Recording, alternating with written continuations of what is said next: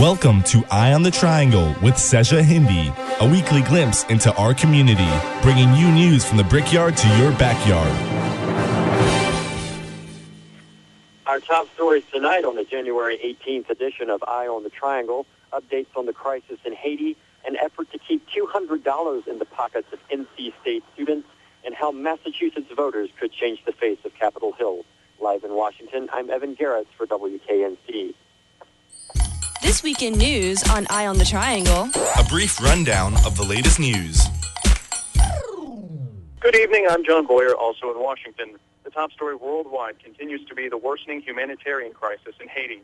Nearly a week ago, Tuesday afternoon, a strong and unprecedented earthquake struck near the capital, Port-au-Prince. Over 100,000 people are believed dead, according to the BBC, and hundreds of thousands more left homeless and desperate for aid. Yesterday, UN Secretary General Ban Ki-moon visited the stricken Caribbean nation and urged the need for patience as food and supplies pour in from across the globe. All week, rescuers and aid workers struggled to overcome Haiti's shattered infrastructure to reach the trapped in Starly. Locally, WKNC reports that nearly 1,000 soldiers from Fort Bragg's 82nd Airborne are on the way to distribute aid and provide security. NC State students are encouraged to participate in Howl for Haiti, a student-led effort to raise $50,000 in conjunction with Stop Hunger Now. The first donation drive will occur at the NC State Duke basketball game on Wednesday. Volunteers are still needed. Find more information on the, quote, Howl for Haiti Facebook page. The late Ted Kennedy seat in the United States Senate is up for grabs tomorrow. Voters will choose between Democratic candidate Martha Coakley and Republican candidate Scott Brown. Current Senator Paul Kirk, a Democrat, holds the seat on an interim basis. The seat has been in Democratic hands for 57 years, and a Republican victory could shift the balance of power in Washington. The New York Times reports that Coakley and Brown are neck and neck in the latest polls. It's called the tuition petition. The technician is reporting that student governments statewide are attempting to repeal a $200 tax on college tuition passed by the legislature in August 2009. The fees will go into effect during the upcoming school year and are directed at balancing the state budget rather than aiding the university system. NC State student leaders hope to garner at least 15,000 signatures. Cary and Morrisville officials are exploring a potential merger. Though nothing is official yet, WRAL says that members of both town councils have expressed a desire to hold talks. In order for any merger to happen, both town councils must agree as well as a majority of affected voters. Few surprises last night in Hollywood. James Cameron's Avatar took home Golden Globes for Best Drama and Best Director. The Hollywood Foreign Press Association, the organization behind the Golden Globes, reports that other favorites taking home awards included Meryl Streep, Alec Baldwin, and AMC's Mad Men. Warner Brothers' The Hangover and Fox upstart Glee managed wins despite strong competition. Kevin Bacon is now one degree of separation closer to all the aforementioned victors thanks to his golden performance in HBO's Taking Chance. On this day in 1919, the Paris Peace Conference began at Versailles, marking the end of World War I. And in 1990, right here in Washington, the FBI arrested Mayor Marion Barry for drug possession. In 1998, Matt Drudge broke the story of President Bill Clinton's affair with White House intern Monica Lewinsky. And two birthdays on this day, Cary Grant, born in 1904. And Kevin Costner in 1955. In the weather tonight, the forecast calls for mostly clear skies with a low in the mid-30s. Tomorrow expect highs in the lower 60s under mostly sunny skies. Wednesday sees more clouds moving in and temperatures slightly cooler, only in the mid to upper 50s. By Thursday, highs are back down into the mid-40s with rain once more on tap. Live from Washington, I'm John Boyer. And I'm Evan Garrett. Please stay tuned as Eye on the Triangle continues from Raleigh.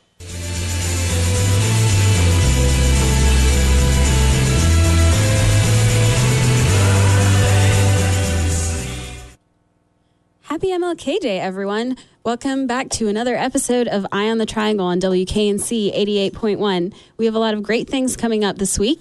Um, we have our regular sports segment. Derek Medlin and Tyler Everett will give us a good analysis from that. We also have a update on Hillsborough Street construction on VIP. We have a feature on the new store on Hillsborough Street, Sugar Magnolia, and the free trade uh, management that they do on Hillsborough Street as well. On Hear This, we have an interview with I Was Totally Destroying It.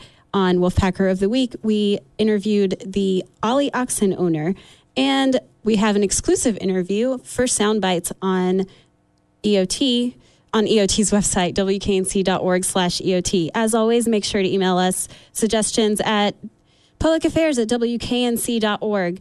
We've been slacking a little bit on the blog, so we apologize for that, but we'll uh, get back to normal. Be sure to check out wknc.org slash EOT for some changes as well. And now on to sports. What's up, guys? It's uh, this is Derek. I want to say I hope everybody had a good break. I wasn't here last week, so let me just get that out of the way. Happy MLK Day to everybody out there. Uh, we're to jump right in here. Um, most of you are probably aware uh, NC State basketball lost again this weekend to Clemson, uh, seventy-three to seventy. You know, it was a close game. NC State played well. Uh, came back from a 21 point first half deficit to get to within one point with about 35 seconds left. Uh, couldn't quite pull it out. Uh, just kind of, you know, failed to get things done at the end of the game, which we've kind of seen over and over here. Um, got Tyler Everett beside me. Uh, he covered the game for Technician. I'm going to let him talk just a just a minute here about the game. Tyler, um, what you know, what do you think it came down to? Um, I think uh, we got a lead, even though we did come back to make it very interesting at the end. With the lead was about insurmountable when you get down by 21 um, regardless how much time left, you're just in such a hole where if you make any slip ups, you're you're just too far down to come all the way back. And the reason I thought we were down in the first half was um, fairly lax defense. Um, Clemson shot 60% in the first half, and that is impressive, but they weren't hitting real difficult shots. The reason they were shooting so well was because we were giving up easy looks, I thought. Um, turned that around completely in the second half, really made them work for their shots, and it showed in their shooting percentage. They didn't shoot near as well in the um, second half at all, and we really turned it up offensively. Farnold and Farnold again and Julius Mays were real aggressive breaking the press, and um, the press is kind of a do or die when the other team runs it because if they don't force a turnover and you get past half court, you might be able to get some layups and some um, get the offense running. And first half, even when we broke it, we didn't do that. Second half, we did. Uh, Farnold and Julius both had a number of uh, quick shots um, uh, soon after the team broke half court, and then uh, down the stretch, uh, down one, Howell could have given us the lead. Uh, Clemson player made a great block. Smith had hit Howell with a good pass, and Howell was open, but can't take anything away from him. It was a good block, and then um, last stretch of the game, Mays had a decent, had one probably good look at it, uh, rattled out, and then had another look after an offensive rebound out of bounds. Um, that that shot fell short. It wasn't a terrible shot, but was unlikely and it didn't fall. Right. I mean, you know, it's just again we've seen this story from the Wolfpack this year. You know, uh, close get losses, close, close losses, losses, close losses, over and over and over. Um, hopefully, they can get it turned around. I don't know. Uh, this coming Wednesday, have another big game. I mean, obviously, every game in the ACC is big. Uh, they welcome Duke, who uh, in the previous AP poll was ranked eighth. I'm not sure where they are now. I think they're sixth, maybe. I don't know what came out today, but they're they're top ten. Yeah, put it that um, way playing well. They beat Wake Forest by about 20 last night. Uh, really balanced team. Play very good defense. Play very smart. Um, they're, not gonna, they're not going to hurt themselves. If you're going to beat Duke, you have to take it from them. They're not going to. They're very. They're not very likely at all to have a lot of turnovers. And right. Stuff. I mean, that's you know another big game. Uh, that game I believe is a nine o'clock tip on Wednesday night. Um, then this weekend, another big game on the road uh, at Maryland, who is kind of a team that, that plays well at times, up and down, just like NC State. Uh, just like a lot of teams in the ACC this year. So a couple of big games going on this week. Um, we'll see how they play.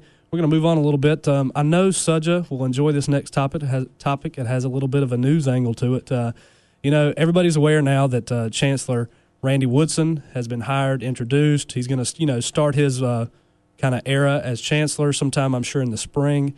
Um, chancellor Woodward, the interim chancellor, is going to continue to to work and uh, work with Woodson, I'm sure, through the spring. So you know, obviously the the first thing you think of when when somebody hires a new chancellor is the academic side of things, but his hire can really impact the athletic side of things. Uh, that being said, the first name that's going to come up in those those topics of discussion is Lee Fowler, the athletic director. He's been here ten years now. Um, there's a lot of people out there who who think Lee Fowler needs to go. Um, I don't necessarily know what I believe there, but uh, Tyler, you know, do you think that uh, the the hire of Chancellor uh, Woodson is going to impact Lee Fowler's job?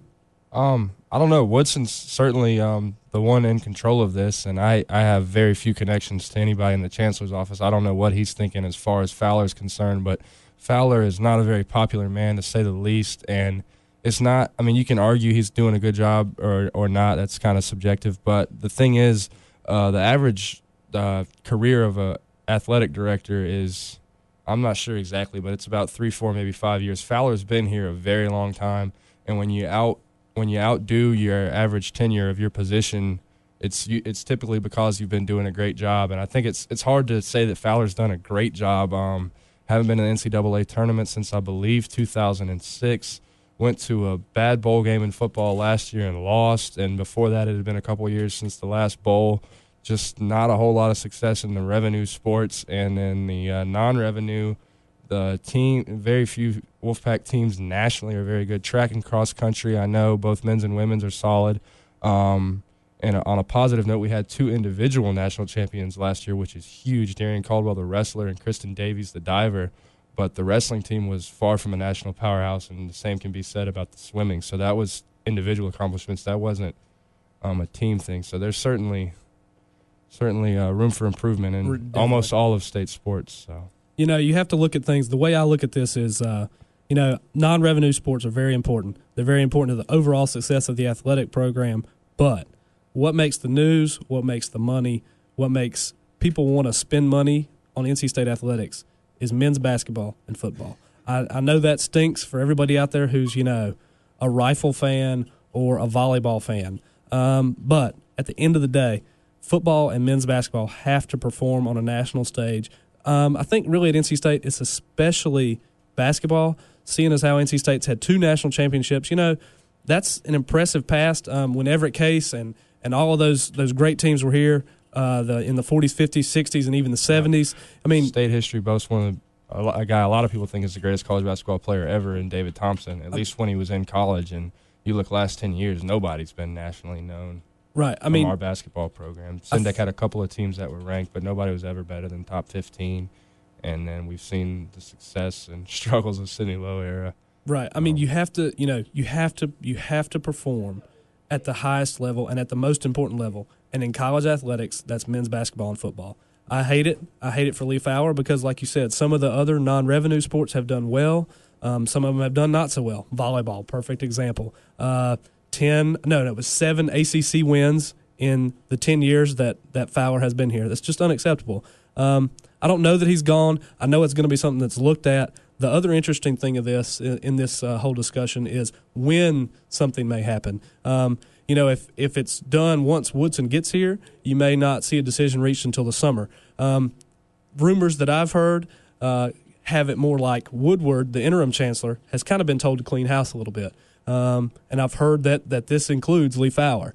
Um, whether that will happen, we'll have to just kind of wait and see. It's going to be a secretive thing, but obviously, this the the new chancellor Randy Woodson is going to have a huge impact on yeah. um, on athletics. And, well. and, I think this basketball season will be big. Sidney Lowe's another guy that's not quite universally beloved, and if his team turns it around and wins, goes on a tear and wins nine or ten ACC games, then maybe hey Fowler will be okay because a big subject a lot of people think about is we should have gotten a, a more reputable coach than Lowe in the first place, and a lot of people say, well, hey, no, Lowe's not doing great, but how would we have expected him to? We we had we interviewed a number of candidates, some officially and definitely some maybe not, but um, Lowe was certainly not the first choice. And a lot of people say if we had a better AD, we would have gotten a first choice coach. Having two national championships in our history, right. a lot of people think a, a good AD would have been able to reel in somebody like Calipari is a tough example because a lot of people don't like his off the court stuff, but somebody a, a big name like right. that, or a Jay Wright who was at Villanova at the time, I'm not sure where he is now, but we certainly didn't land, land a blockbuster um, coach when uh, Sendek left. I think the thing you can say here is time will tell. It should be an interesting spring. Um, I guess uh, we're going to wrap things up. I appreciate uh, you guys joining us this week on sports. Uh, we'll be back next week. We're going to keep bringing the news, keep bringing the analysis. Uh, we will be back in two weeks. Hope everybody has a good night, good rest of MLK Day. Thanks for joining us. We're out. Eye on the Triangles VIP. Talking to people that matter. Located on the north side of NC State's main campus, Hillsborough Street serves as a busy thoroughfare for the Raleigh community as well as students. Currently, the street is undergoing a massive overhaul that has put it into a state of disarray, disrupting every motorist and inconveniencing many people who utilize Hillsborough Street for its various businesses since last year. The inconvenience that this overhaul has brought to campus has not only hurt businesses, but also discourages many students from using the street. To try and get a good perspective on the big picture, we first talked to George Chapman, former chair of the Hillsborough Street Partnership. Really, the big picture, which is what you got to keep focused on here, is we're trying to make Hillsborough a destination in Raleigh, a place that people come to to experience things, do things. It has for years been a place that people go through, not to. And that's what we want to change about Hillsborough Street. It's really more about creating a place where people want to be. People can interact with each other. A lot of us who have been involved in this talk about it as creating a place where the neighborhoods can meet the students, the businesses can meet other people from throughout the city and the region. Instead of Hillsborough Street being a border for the university, we want it to be a bridge to the community. The community is very diverse. Uh, it not only involves students who live in the community and are here for, you know, one to four years, um, but it also involves the uh, faculty who teach at this university, the staff members who work here, um, the people who come in back and forth every day. It involves their kids, the, the grandparents that live in those neighborhoods. Um, they want to be able to be a part of Hillsborough Street. They want to be able to be part of what's happening on Hillsborough Street. Uh, we don't want to see Hillsborough Street be nothing but a string of pizza parlors and fast food joints. You know, you can get that anywhere. Uh, but instead, you know, what's happening on Hillsborough Street and what people probably don't appreciate enough is that Hillsborough Street's become one of the most exciting uh, centers of international cuisine in the Triangle. I mean, you walk up and down the street. Yeah, there's Pakistani, there's uh, Indian, there's Chinese, there's uh, Lebanese, there's Italian. Yes, there, I mean, it's it's a virtual uh, United Nations of food. You know, right here in the Triangle, there is no place else within two miles that you can get that diversity. It's also uh, an affordable place to be. Uh, most of these restaurants give good quality, but they also do it at affordable prices. And uh, part of it has been that the physical environment that they're in has been a turnoff for a lot of people. Uh, parents who bring young freshmen to campus say, "Ooh, what am I doing? Where am I? Where am I taking my kid? This is kind of a grungy place. You know, why does he want to be here? Why does she want to be here?" Is she going to be safe on the street? Well, that's not the kind of question that, that should be asked. I mean, the questions that ought to be asked is where's that cool Ethiopian restaurant that I've heard about that's on Hillsborough Street? You know, that, that this person can experience something new in their life, something different. Did the partnership get any inspiration from streets in other cities? Part of the planning process did look at other cities. We brought in uh, a guy named Dan Burden, who is a world known expert in creating pedestrian places and walkable communities. He and a lot of other people, students in the School of Design, planners with the city and the state, went to other cities to look at what they did. The university administration sponsored a trip to Philadelphia and to Cincinnati, where we saw similar projects that were done at the University of Pennsylvania and at Cincinnati, where you know, major changes took place in the community. A Real rebirth of kind of this, this place. While some are excited about the changes going on around around Hillsborough Street, others still have trouble navigating the changing environment of the area. Billy Fiddler, and I'm a freshman here, and I study biochemistry. I mean, it's been pretty crazy. I mean, I can't get around anywhere on my moped. I just got a moped last week, and now that this Hillsborough construction is going on, it's it's really rough to get around, and I don't know. It's conflicting with my studies because I can't get to classes and stuff on time, and I don't know. It's, it's, it's been a rough couple weeks since I've been back. I don't even know what the Hillsborough construction is about. Denise Gunter, and I'm a sophomore, and I double major in art applications and history. Um, I really, really, really hate Hillsborough Street because I used to be able to go down, take me like five minutes to get my parking spot, which across from Bell Tower, but now it takes me like 30 minutes because not only do I have construction and the big bulldozers and stuff, which freak me out because they'll like swing kind of like the big things over, and I'm always scared they're going to hit my car. And then the pedestrians get frustrated too because they want to cross, and then a big group of them comes across and I'm just stuck. It's just, and it always makes me like class. And so I just really, really hate Hillsborough Street. Um, yeah, I don't, like, I, I kind of don't go there anymore. I used to go there a lot. I don't go now.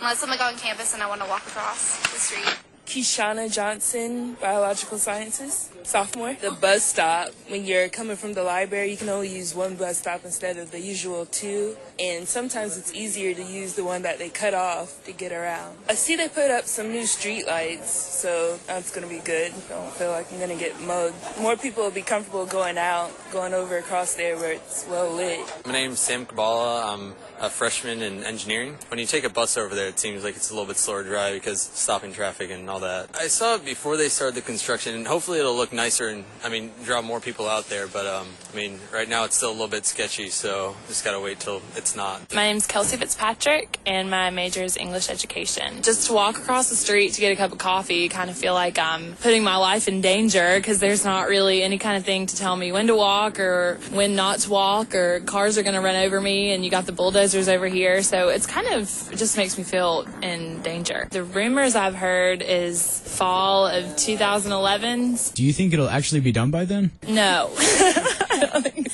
We also talked to local business owners to get their perspective on dealing with the disruption to their normal business operation. I'm Mike Ricci, the owner of Global Village Organic Coffee. And to answer the first question, how is the construction on Hillsborough Street affecting us? Well, I think it's affected everybody pretty hard. My business is down probably by a third since uh, the start of the construction on Hillsborough Street. The biggest issue is that the project is being done without any consideration to the needs of the folks on campus or the folks who have businesses on Hillsborough Street. The way it was supposed to be done, uh, they were supposed to go only a block at a time to minimize the disruption to the street, but somebody gave the contractor the freedom to just tear up the entire street at once, and it's just had a terrible effect on everybody. Parking is gone, uh, the street conditions are terrible, the dirt, the dust, the mud when it rains, the lack of access across the street, and even when there is access, the safety of that access is questionable. So I think all of those combined have made it very, very difficult for both the businesses as well as uh, students, faculty, and staff. What that means for me is uh, my business is down about $70,000 since the construction began. And um, I'm taking less money home. Um, I'm working more hours. Um, I haven't rehired to fill spots that I normally would hire for because I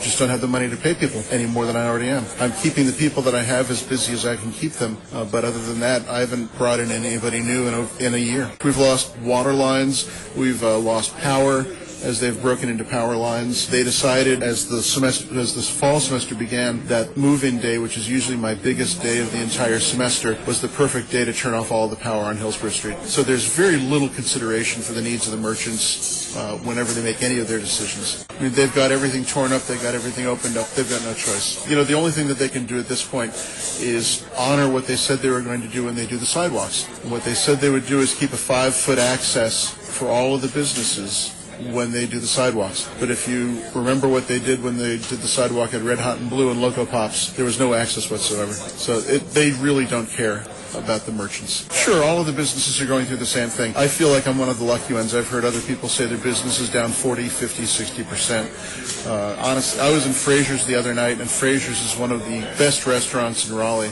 And my wife and I were two of six people in the restaurant the entire night. I honestly don't know how some of the businesses are going to hold on. We've already lost four businesses on the street. Uh, there are more businesses that will fail before this is over with. Let's consider the things that were necessary uh, at the time they started the project. There were two dramatic needs. Number one is a dramatic improvement in parking, and the second thing was a cleanup of the street.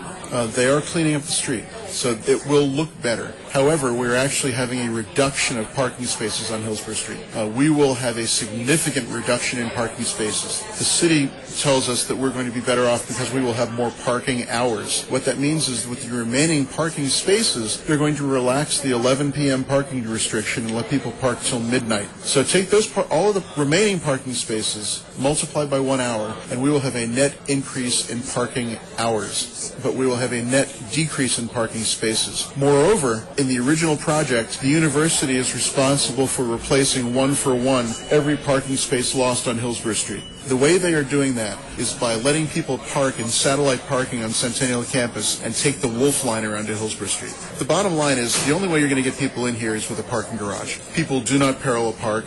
They will not parallel park. Uh, you get people who live up in North Raleigh. They'd rather go to a shopping center where they, they know they've got ready parking available and they can diagonal park or park the way they usually do in a shopping center. They're not going to come down here to parallel park. There's an association of businesses along the street. We're in the process of, of putting together something called a business improvement district, which all of the business owners uh, will contribute to, um, all the university will contribute to, and the city will contribute to. Uh, nothing else will be asked of the students in terms of increased activities, fees, or anything of that sort. But the objective of that business improvement district is to get the merchants working working together to try to reduce costs for things that we use in common. For example, get a group contract for um, recycling and trash services, hire somebody to clean the streets, uh, hire extra public safety officers for the evenings to make sure that the streets are safe, hire people to sweep the streets. But you know, those are things that we are paying for uh, to try to keep the conditions on Hillsborough Street where they should be as we move forward. You know, the only other thing I'd like to add is I know that all of the businesses on, on Hillsborough Street, while we're struggling, really appreciate the efforts that people are making to get across to Hillsborough Street. We know it's not easy. We know that the way they're handling the crosswalks, where you walk across on one crosswalk and you don't know if that crosswalk is going to be there when you go back, makes it an onerous burden for people to come across to Hillsborough Street. And, you know, in spite of all of our griping about what's going on, what's happening to us, we realize that you're as affected by it as we are, and we really appreciate the extra efforts that people are going through to continue to uh, to use the businesses on Hillsborough Street. My name is John Moyer. I go by Uncle John. You're down here at Shakedown Street, location here on 2500 Hillsborough Street. Recently, we opened up uh, just here in December. Of course, we knew what we were getting into with this nightmare of the construction. And I guess uh, right now, talking about the other proprietors up and down the street, I know their businesses are down 60 to 40 percent. So I was geared to know about that as we as we entered into our business here, and we've been do- doing extremely well. It's a new concept. People have uh, given us, you know, welcomed us with open arms. We have a very positive thing going on. As you can tell, I'm living in uh, the World War three uh, construction zone here, and it's been a nightmare. But uh, I think once everything is done, that's what we're we're all keeping the positive thoughts going with, with the, the shakedown vibe. And uh, once everything's up and running, it's gonna it's gonna be great. I mean, the improvements I really feel are to be you know really necessary to the area. Number one, number two. Once it is done, that's why I'm out here today, kind of just visualizing what's going to take place with the new sidewalks, landscaping. It's going to be a wonderful place to come and chill. You know, so uh, so I guess uh, right now uh, we're doing great with our business as, as it is, and uh, if everybody's down 60%, once this all comes around, I think we're going to be very fortunate to have a wonderful place for not only Raleigh, but for the students of the NC State to come and hang, you know. Well, I came into a situation right now where when I knew the uh, previous owner was going to be going out of business because of the first of the year with the establishment he had, and of course, as of the first of the year, no smoking environment. So I knew about that. I came across the building. I love the atmosphere of the building. I love the location, so I figured I was going to jump into it at this time and kind of struggle through with everybody and uh, just you know get, get it going in, in, the in the rough times and look ahead towards the positive times. But everything's been great. Again, we have a very affordable price with our meals. We're trying to put out the best quality for the best deal. We're shaking it down on Shakedown Street, you know. So you know, I, I'm in the trenches with everybody else down here in Hillsborough now. I feel for a lot of the people that are really having a tough time and on verge of not making it because of the ways things were with them. I, I came in in a situation knowing what was in front of me. We were set to, you know, have to deal with all that. And right now, uh, like I said, we're on keel to what we need to do. It's only going to get better. We're almost to our projection of our budget already, you know, and this is in the nightmare of what's going on down here, you know. So we always say, don't, don't tell me this town ain't got no heart because I can hear it beat out loud, and that's what we're going for. My name is Denise Miller, and I am the assistant manager at store Sugar Magnolia. Well, you know, we knew that this was a prime location and construction isn't permanent. So it's something that if we come in here and we put our best foot forward when there is construction, when the construction's done and the street looks great, we're going to already be here and ready and you guys will already be enjoying us. So we're ready. We're in for the long haul. My name is Aisha Rashid. I'm from Lizzie's Biryani Corner from Go Packs on Hillsborough Street. Well, I'm pretty sure I'm not the only one, but there are a lot of other businesses that have been affected. It just gone down a little bit because of the parking problem and students are having really tough time crossing the road and everything is blocked pretty much. And we are hoping it will get better after everything is out of the way, but it has affected big time. It's been a pretty tough time, not for us I'm sure, but probably for other businesses. I think things will get better and then especially with the parking problem, I think it'll be better. I'm looking for some positive things ahead. Hillsborough Street is very important to not only the campus, but the community as well. We hope that this segment has given you a better perspective on the situation on Hillsborough Street, and we encourage you to always yield to pedestrians and please drive safely. For Eye on the Triangle, I'm Chris Chaffee. And I'm Matt Moore. Thanks for listening. You're listening to WKNC 88.1 Eye on the Triangle. Now we're going to take a short break, and when we get back, we'll have our community canvas segment, our Hear This segment, and our Wolfpacker of the Week. As always, be sure to check us out on wknc.org slash EOT and send us any comments, suggestions, whatever, at publicaffairs at wknc.org. Community Canvas on Eye on the Triangle. Your local arts news. You're listening to Community Canvas on Eye on the Triangle. I'm Meredith Faggart. This week, I talked with a few employees of the newly opened store on Hillsborough Street, Sugar Magnolia, which is located between Sylvia's Pizza and Bruegger's Bagels. My name is Denise Miller, and I am the assistant manager. Um, I manage our store in East Lansing, Michigan, and I came down here for the month to help get the store started. Can you tell me a little bit about your pricing at Sugar Magnolia? We actually started it, it was just a sale to do for our art fair up in Ann Arbor originally. And everyone was so excited about it, we just kept doing it $15 or less.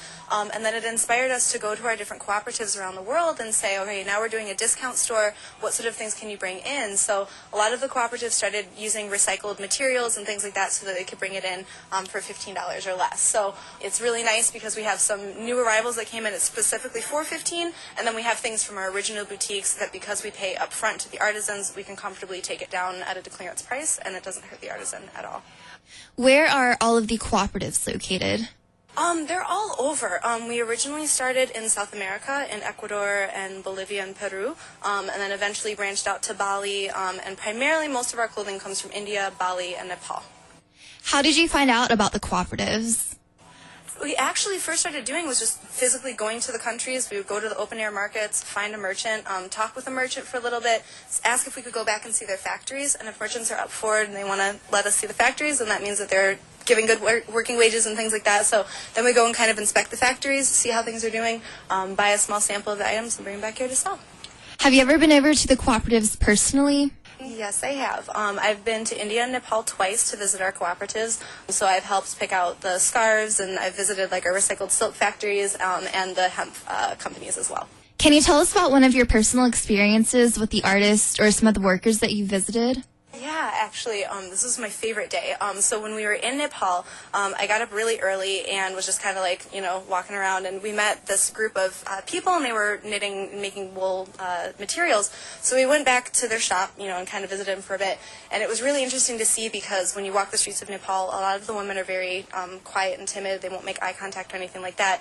And when we get into this cooperative, it's just full of ladies, and they're laughing and joking and just kind of bustling around, and there's all this energy, um, you know, and they were being really communicative and interactive with us. Um, so it was really cool to see how when you get into this cooperative, the ladies feel really empowered with what they're doing and they're really proud of their work. So it was really nice to work with them because they were so eager to show us exactly what they did. When I walk into your store, the first thing I immediately noticed are the mirrors. What can you tell me about those? The mirrors are really cool. Um, they come from Bali. Um, they're doing their best to use all recycled materials, so they'll use like the recycled glass face, um, and then any wood that you see framing the mirrors is using recycled wood as well. Um, so it's really cool. Um, the mosaic ones are just kind of abstract designs, but the wooden ones are more whimsical designs that the Balinese artists um, kind of bring in some of their traditional patterns and styles. So you'll even see like some batik cloth put onto the mirror frames and everything like that, which I think is really cool because it's something that's contemporary and at the same time bringing a little bit of their culture. So right now I'm standing beside these hemp looking hoodies. Can you explain more in detail about what the materials are and who made these? Yeah, our Baja hoodies. Um, these are pretty awesome. Um, they come from uh, companies uh, based down in Texas, um, and it's a really comfortable Baja brushed on the inside, and it's something that I mean, everyone wears back in my hometown in Ann Arbor, and it's it's just comfortable. I don't really know what else to say about it, but yeah, but it's it's a, it's a great company, and basically they're um, paying excellent wages to their workers, really investing back into the company, and you can see the quality come out because they take the extra time to like brush the inside of the Baja. When we open up the boxes, everything is really nicely folded and well presented, so they're really proud of what they're doing. The jewelry you have is very bright and colorful.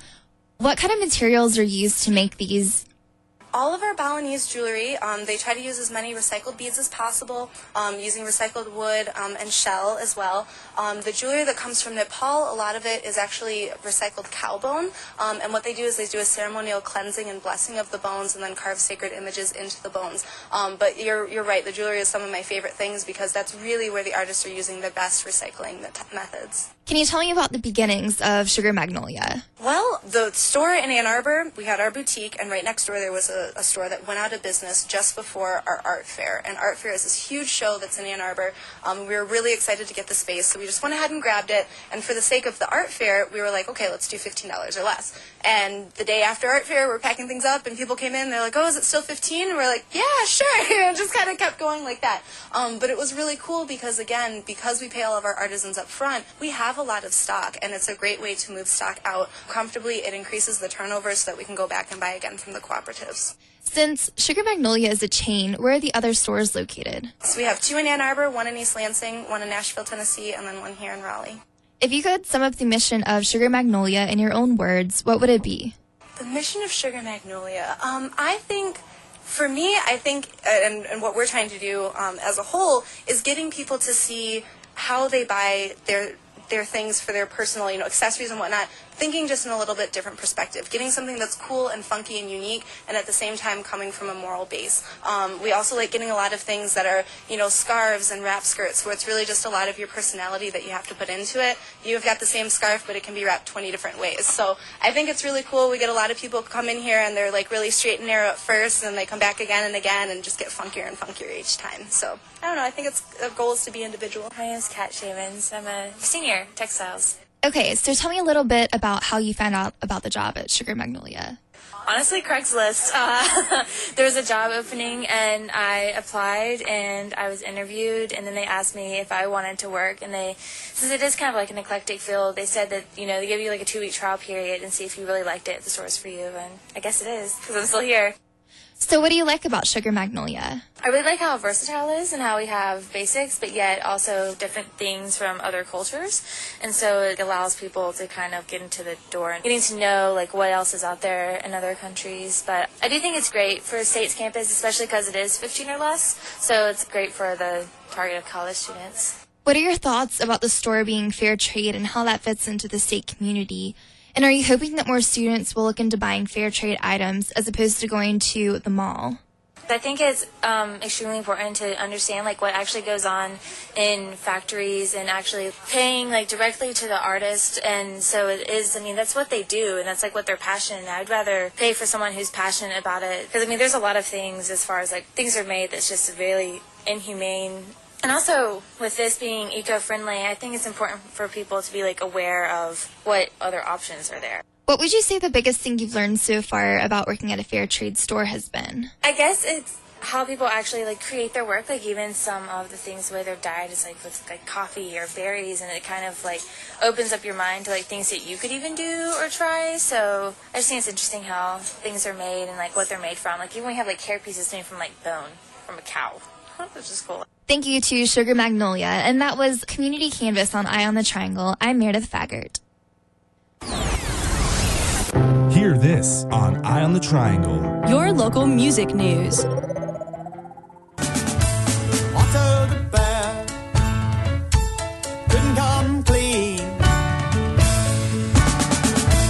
Fish times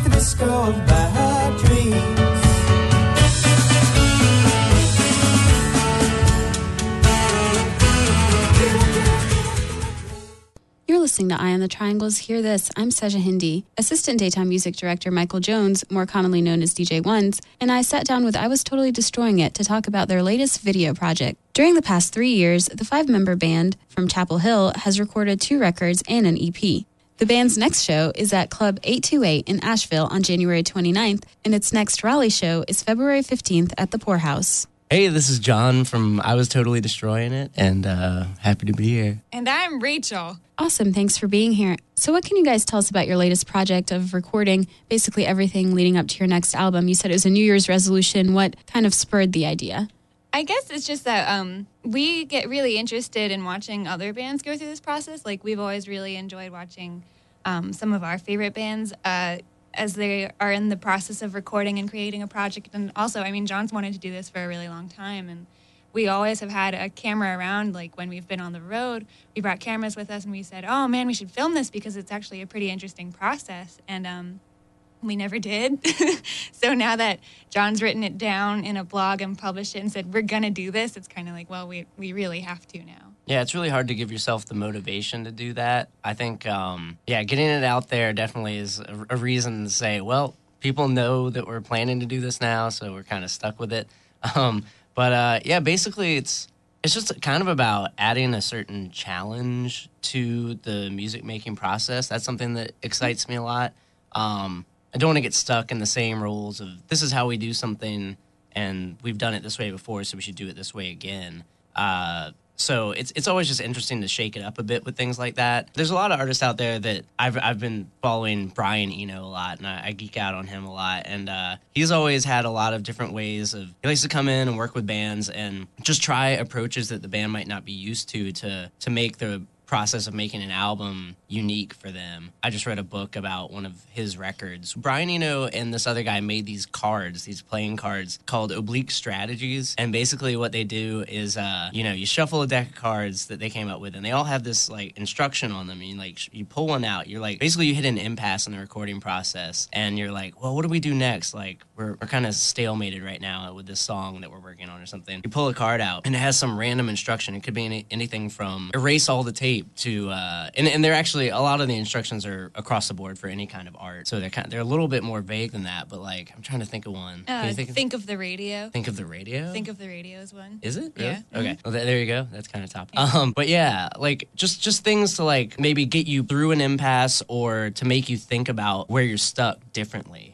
And uh, so that's sort of something I wanted to throw in with the video process was th- it's a way to shake it up. Yeah, it's definitely um, people tend to to perform maybe a little better when they're a little bit uncomfortable. Like if you settle into something, you might not be pushing yourself as much. Like we have a camera filming us right now, and it's making me uncomfortable, and it's kind of making me alter how I'm answering these questions. And I don't know if that's a good or a bad thing, but it's something that I think will be very interesting to see, and um, it will maybe influence how we spend our practices. You know, right? We're I mean, we're not gonna like ham it up for the camera and go out of our way to make an interesting vlog for you guys every month, but it's definitely just a new element to add into what we've been doing already. So we should probably redo this interview off camera. Yeah, and it's also uh, a way to see the growth of the record from from beginning to end. So, of course, you don't want to give too much away before you release your album. How does that factor into your video project? Well, another idea we had was that generally when you're a local band and you write a new song, the way that that song kind of comes into its final form is you start playing it out live. And we really don't want to do that this time. Like, we really say um, when bigger bands are touring, they're not like, here's, you know, here's five new songs that we're writing. When, when a new album comes out, they're like, okay, here's this new batch of 12 songs you've never heard before. And it's the most exciting thing in the world to you because you've been waiting for this. And um,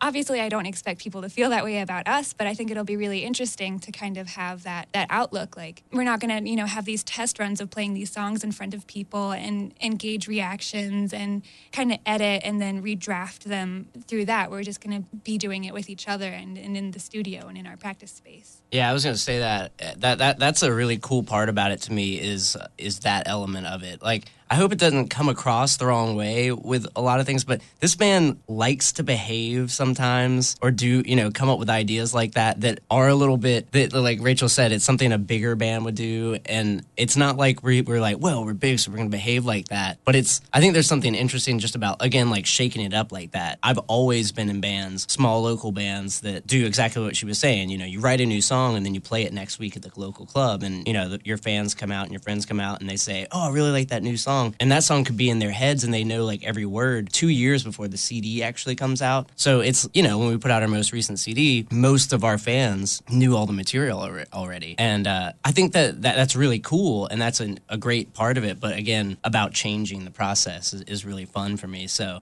hopefully we'll be able to give a lot of the process away of what we're doing show people you know this inside look at what we're working on without having too much of it in there too much of the actual songs. You know like i want to show us creating the songs and working on snippets of them but i want i still would like in a year or so year and a half probably when the cd comes out for people to go oh so that's what that became. That like i, I heard these elements in there but you know i didn't exactly know what it was going to end up like so uh, I remember the last time that we spoke about this, you talked about how you're putting signs everywhere that said film it just so you could remind yourself. And I know you're using the blog post to help you remind yourself about filming everything.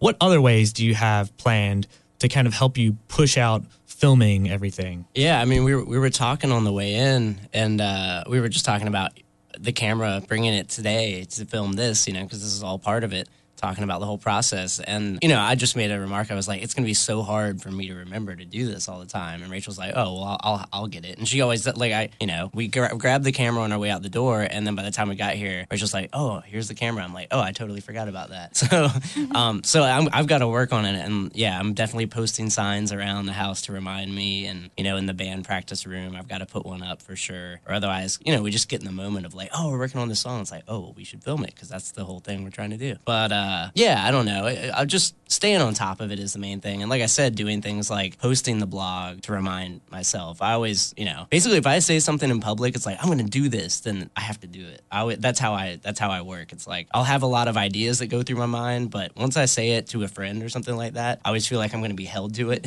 so I got to like I got to live up to that. So I don't know. So I, I know this is pretty speculative at the moment, but I mean, do you really have any plans for maybe compiling all this footage together and making it into something uh, larger, maybe more full length?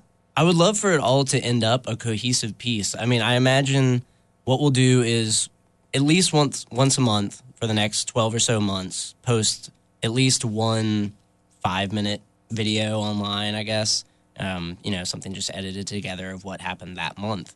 Uh, maybe they'll you know they'll probably vary in length a little bit. They'll they'll vary in the way that they're put together and filmed a little bit. We're gonna have at least one friend uh, has volunteered this great filmmaker that we know uh, to follow us around for at least one of those months. I think, and uh, so that's really exciting. So her take on it will probably be very different than the way we're doing it ourselves, and you know obviously that'll put a whole different vibe on it. Not just us setting up a camera ourselves, but her being there and being a part of it. Um, but so I think it'll probably it'll have a lot of different elements to each each one and like but it, hopefully it'll it'll all work together. And if it does who knows what we'll do with it. I mean maybe it could be a thing where um, you know we'd have to i don't know talk to a record label about this but you know you put it out with the cd or something like that as like a little download video or something. Uh, i don't know. Um, i'm open to whatever. It's just a matter of if we execute it well i think. It's it's a matter of seeing how well we can do this and we've only really done ourselves like video editing just a little bit. I'm I'm a novice with all of it, but. I, uh, I took two years of, of a film editing class when I was in middle school, so I've got some experience. Yeah.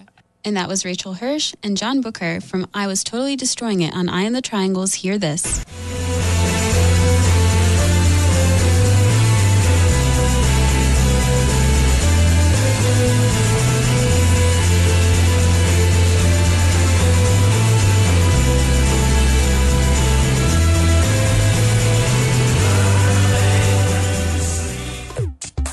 Student of the Week on Eye on the Triangle. Talking with Wolfpackers that are leading the pack.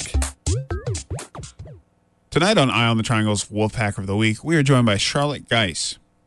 She's joining us to discuss breaking into the world of collegiate apparel and accessories after graduating from NC State. So, my name's Charlotte Geis, and I recently graduated in December of 2009 from the College of Design at NC State. My major was in art and design, and I have my own business called Ollie Oxen. It's an apparel and accessories business, basically, and right now it's collegiate related. Only NC State is what I'm selling, but eventually I'll be expanding into other universities, hopefully the ACC and the SEC. And I plan on doing Chapel Hill and Duke next. Naturally, I started with NC State because I like it much more, and that's where I went, and it's where my family went. So, much more of a Wolfpacker. And eventually, though, hopefully Ole Miss, Bama, kind of take over. I'm hoping to eventually expand into all the other things that I love to do, like metalwork and welding and woodworking. In my undergraduate work, it wasn't really anything in particular that made me want to start my own company. I've always wanted to. And when I was in high school, I had my own business. In my senior year, I made the Wolfpack skirt for my interview at the College of Design. And so I've had it for probably five years, and it's been only me wearing it. And I just, every time I would tailgate, I saw how much of a response it got and how many people would want one. And I thought that'd be kind of a perfect way to, perfect product to start my business with. And hopefully, eventually, it'll kind of be a business that involves all of the things that I really love. Behind my business, the name of it, uh, I had a hard time with that. My business, the legal name is Charlotte Geis Designs LLC. And what you can do is have multiple DBAs or doing business as. And so I decided to have a DBA and I went through a couple of names. I had settled on one and then realized that there was another website out there that I probably wouldn't want people accidentally going to. and so I just kind of had a huge list of names and talked to a bunch of people and all my friends and family and got ideas and I thought about Ali Ali Oxenfree from the saying that you used to say when you were a little kid and you know played kick the can or hide and seek. And so that's kind of what I thought about and I just think it really embodies what my business is about, which is just kind of a lifestyle of being able to have fun and you know say get dirty or do whatever you need to do and go tailgating and but you can still look good at the same time. I do have to pay a licensing fee to NC State. That's probably the. It's not very difficult to get licensed. It's just not inexpensive, and so that's kind of what makes it a slower process for adding on other schools because you have to pay royalty rates for each skirt you sell. You also have to pay the licensing fees for each year, things like that. The licensing group, there are pretty much two main ones the licensing resource group, which NC State does theirs through, and then there's the collegiate licensing group, and they have different rules and but for the most part you can get your submit your designs and they approve of them but it's relatively simple what is important to me though is technically I could use for my products the exact, you know, say image of Mr. Wolfhead or the exact typography and everything that NC State uses. But it's more important for me to have it be a little bit different and more simplified. So that's why on the women's skirts, the wolf head is my interpretation, which is really similar, but it's my drawing of Mr. Wuf's head rather than the exact NC State one. I wanted to go to NC State really because the College Design. And at first, when I was in high school, I have two older brothers, and we're all three years apart. And a lot of parents and friends' parents would ask me if I was going to go to state like my brothers, and I would say no. And in high school, I rowed on a crew team, and I thought that maybe I would go to college to row and do some sort of art or something like that for my major. But then I realized that I just I didn't want to major in a sport essentially. So then I found out about the College of Design at NC State, which I didn't really know about at all, and it was just kind of perfect. I was already a big NC State fan, having two brothers who had gone there, and it was College of Design is an amazing school and full of great people. And after I submitted my portfolio and did my interview and all of that, it was just kind of the place place for me. For example, for examples of our Wolfpack of the Week's Charlotte Geis's designs, please visit on the Triangle at WKN's. For examples of our Wolfpacker of the Week, Charlotte Geis's designs, please visit on the Triangle online at wknc.org slash blog. And that wraps up another episode of Eye on the Triangle on WKNC 88.1. Be sure to check out the blog at wknc.org slash EOT for more and check out our exclusive sound bites and some video. And we hope to see you in two weeks.